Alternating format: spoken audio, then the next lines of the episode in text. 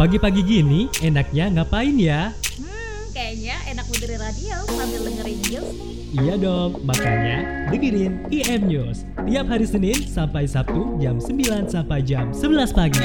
Cuma di IM Radio menjejukkan hati, membumikan cinta.